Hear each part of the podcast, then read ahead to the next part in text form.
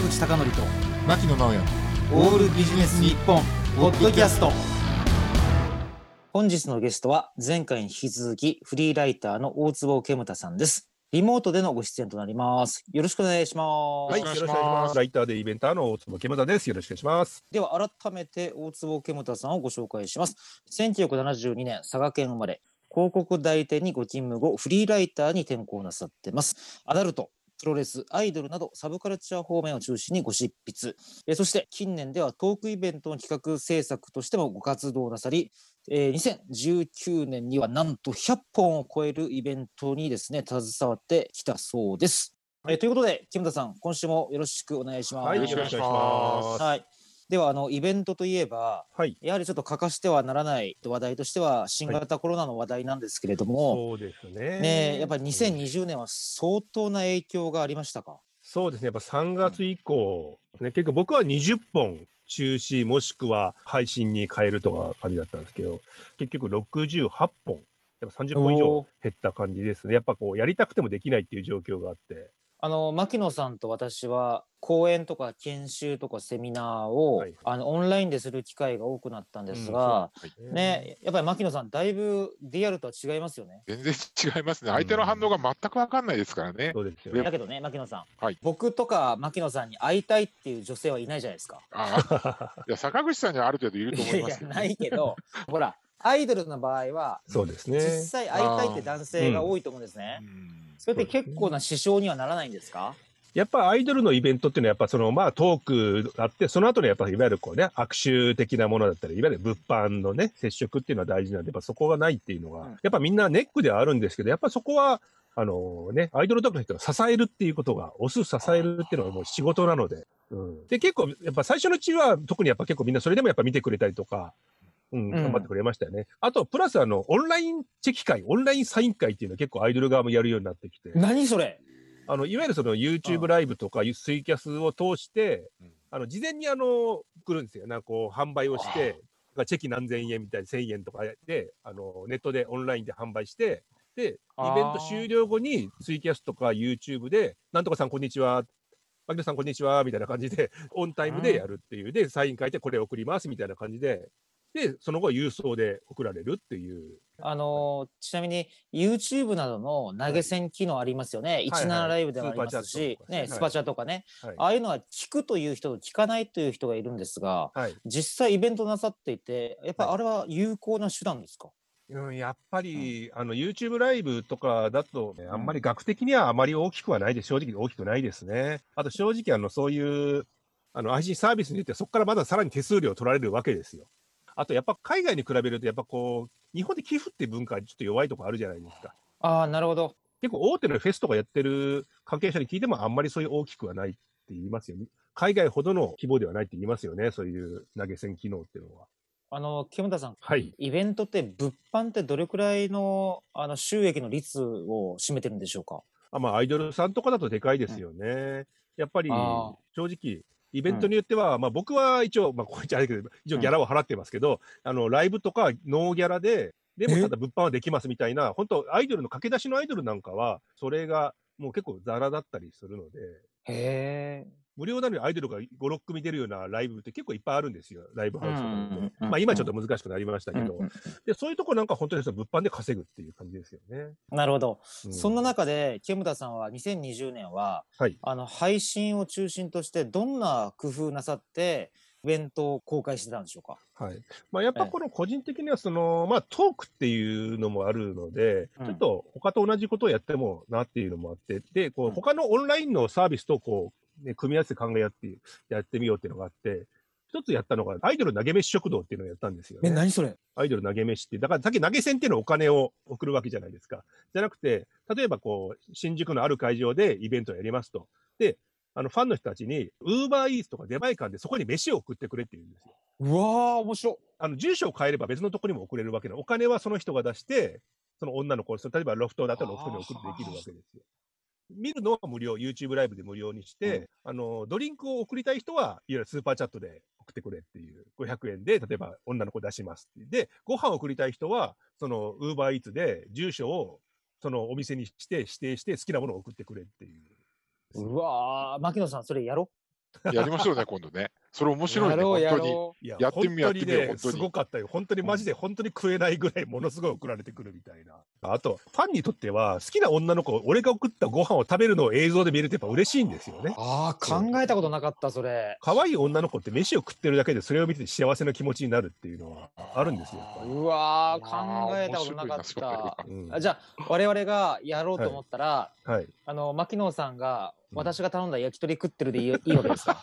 それは幸せそうな顔で、あれさんなが。るほどね。うんわかりましたそう。それは幸せそうに食べます。はい。えちなみにそのアイドルはその例えばはい焼き鳥を送ってくれたはい。男性の名前をなんかすごく言ったりするんですか？まあまあ、すごくまで言わないですけど、僕がなんとかさんからなんとかが来ましたっていう、バキオさんから焼き鳥が来ましたって乗って、あで、ありがとうございますみたいな感じで、こう、画面越しに。で、当然チャットとかもできるんで、ーいやー木村さんそれすごい。なんでかというとねはい。あの10年ぐらい前に、はい。ある大女優の方がある番組に出られた時に、はい。僕その時いたんですけどはい。なんかね365日弁当を持ってきてくれるファンがいるって言うんですよ。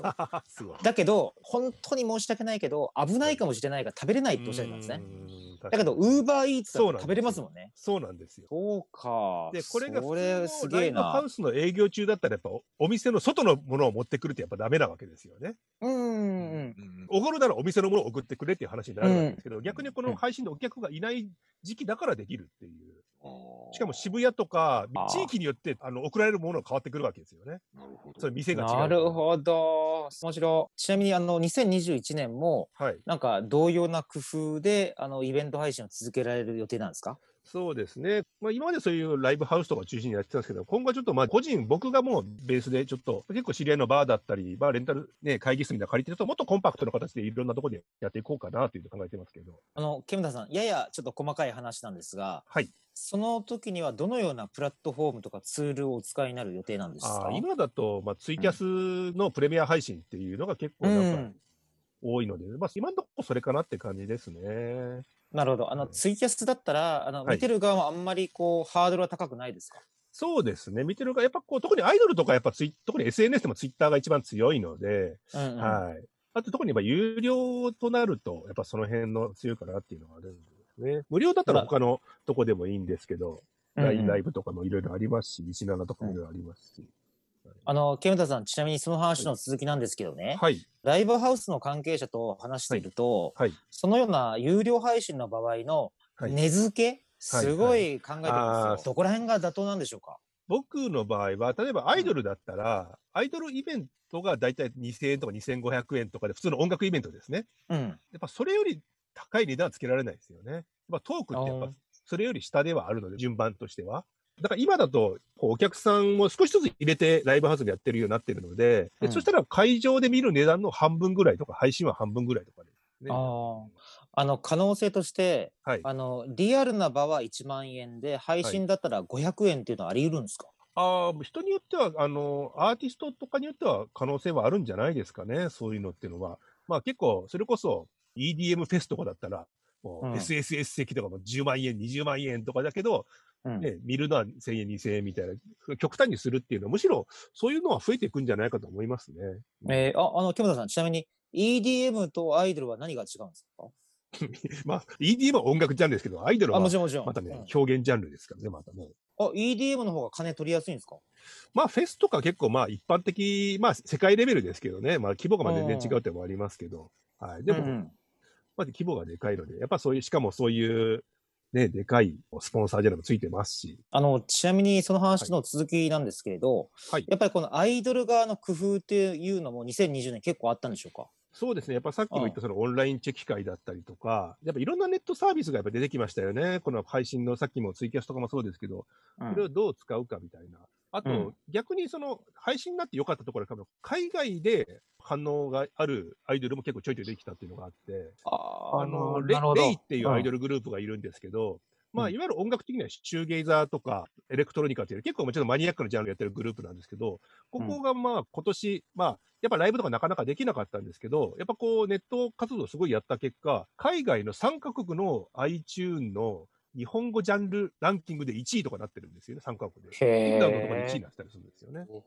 あの、ケムタさん、その意味で言うとね、はい。あの、イベントの例えば告知をはい英語でやる、中国語でやる、ベトナム語でやるっていう試みはないんでしょうか？まあ、僕は日本語しか喋れないんで。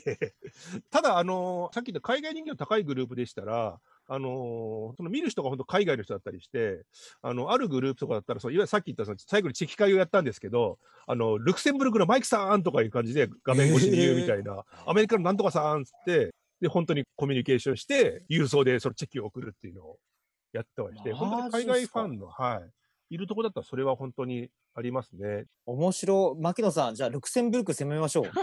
確かに確かに。攻めてみましょう。やってみましょう。そうか、そういうところに、はい。あの、攻めていけば、日本の1億2000万人のマーケットを超える可能性があるわけですね。可能性あると思う。実際、まあほら、ベビーメタルとか、あれなんかもともとアイドル的な売り方をした結果、まあ今世界的に、もうそれこそ、サブスクが大好きな人たちと多分いろいろ共演してるとそうそう。あのね、メタルゴッドまでがね、けどですあの。認めてね、うん、もう、世界ね、名だたるね、メタル雑誌に載りましたからね。だから日本だとあえて歌って踊ってってイメージですけど、海外ではあの iTune とか Spotify で聞く分には別に変わらないわけですからね。うんうんうんだから音楽が尖ってれば、なおさらそういう可能性はあるっていう。うんそうか。ちなみに、木村さんが今後なんか2021年、はいなんかやりたいこととかいうのはあるんですか、まあそうですね、んやっぱさっきも言ったように、やっぱこう配信をちょっともう今なかなかイベントができない状況なので、配信を持ってやっていきたいというのと、やっぱその自宅でみんなできるコンテンツを、でしかもやっぱどうせ配信もやるなら、他のと同じことやっても仕方ないので、ちょっと時間帯を変えてみるとか、そういうふうにちょっと考えてますけどね。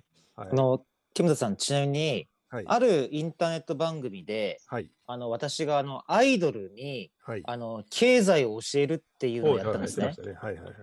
そしたらね、なんか、その、なんかインターネットの放送史上1位だったらしいんですよ。お、すごい。そういうなんか、アイドルプラスアルファっていうのは可能性としてあるんですかね？まあそうですね。うんまあやっぱりビジュアルのね、強いっていうのはありますしね。やっぱり引きはまだまだ、それで1位になるぐらいですから、アイドルってやっぱり引きになると思うんで、最近だと法律とアイドルって今がベストセラーになったりしましたしね。えー、知らない。何ですか、それ？結構アイドルが結構最近ちょっと法律的に問題になったり、あの、辞めるとき辞めれないみたいな。うんあ、契約の題問題。そうですね。のがあって、それ結構優しく書く本がちょっと前に出て、結構それも話題になったりするんですよね。うーん。だからそういうなんか、いろんなそういう絡み方っていうのがあるのかなって感じしますよね。あの、ちなみにそれは、そのはい大好きなアイドルが、はい。ちょっと困ってしまうかもしれないんで、助けてもらえるっていうのが、ちょっと。読めばあ助けて、そういわゆる事務所との、例えばこう、前は恋愛してるからもうダメだみたいな感じのとか、よくあるじゃないですか、問題言われるじゃないですか。実際やめても何の問題もないわけで、ああいうのって恋愛とか。まあ、いわゆるアイドルやりたいなって子も、これを読んでおけば、よくわからないですよ、脅しとかに屈することはない。新しいアイドルってどうやってケムタさん見つけて声をかけるんですか？まあ、昔だったら、まあ、ライブハウス行ってっていう感じですけどね。それこそ対バンイベントとかで、まあ、上の方は人気だけど、まあ、最初の方はまた客一人二人みたいなところ行くっていう感じですけど、やっぱり今は当然 SNS が中心になっちゃうんですけど、耳が早いオタクってやっぱいるんですよね。チェックが早い。で、この人の聞いてれば信用できるみたいな。やっぱそういう人のからやっぱ情報を、まあその人がツイッターとか見て、そこから、ああ、じゃあ面白そうだ、いや、行ってみようかみたいな。目利きのファンみたいな、これ何のジャンルでもそうだと思います。目利きのファンから学ぶことは本当多いですね。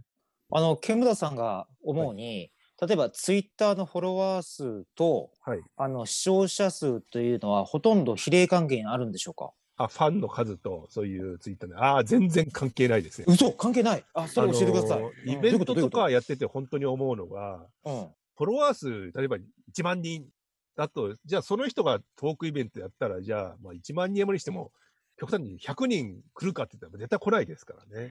じゃあ同じ1万人でも違いがある。それよりも、フォロワー数500人だけど、ちゃんと足を運んでくれ、ちゃんとお金を落とすファンがいるところの方は、やっぱそのイベントとかでは当然来てくれますし、特にやっぱテレビとか出ちゃうと、やっぱバーッとフォロワー数が増えるっていう、あのうんとりあえずフォローだけしとくみたいな感じで。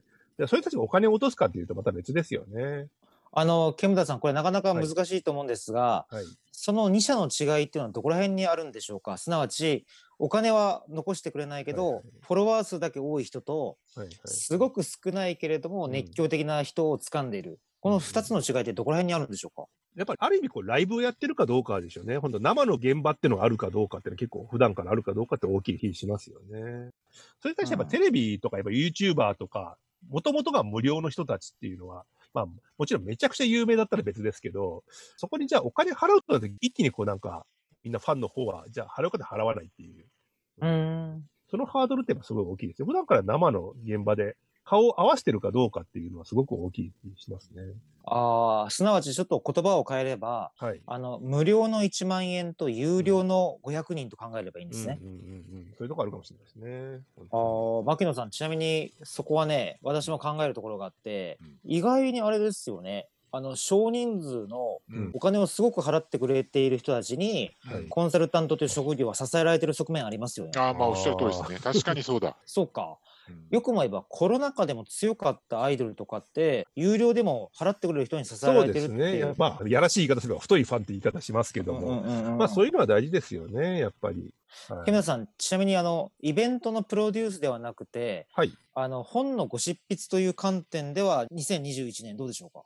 そうですね。まあ、2000、まあ僕はまあ、レスラー飯という本を書いてるんですけども、そちらももともとは飯2っていうサイトの方で連載してるのが、まあ溜まって、そろそろ2冊目分が溜まりそうな感じなので、今のところ毎年本1冊出してたんだけど、2020年出せなかったんで、2021年なんとかそれを出したいなという。あなんか今ご興味のあるジャンルってあるんですか？ああ、でもやっぱ漫画は、前も一回本は出したんですけど、漫画はちょっと、特に今のウェブ漫画ですね。まあ、ちょっと関心はやっぱずっとありますね。今、ウェブの方どんどん、しかも反応がやっぱ世界も含めて早いっていうのもありますし、紙とウェブだとお金を取り方っていうのも変わってきてますし、あと最近あのーまあ、もともと韓国とか多いんですけど、スマホで読む、縦で読む漫画っていうのはどんどんやっぱ増えてますし、表現形態もすごくやっぱスマホに合わってきてる。その辺の変化ってもあるんで、まあ、ウェブ漫画っていうのはすごく興味ありますね。あのなんかほら例えば最近だったらノートで漫画を出してね、はいはいはい、はい。それが紙媒体になるとかいう動きってあるじゃないですか。ありますね、ウェブの方。ねえ、やっぱり漫画っていうのは、いまだにこう、日本のこう文化の中で、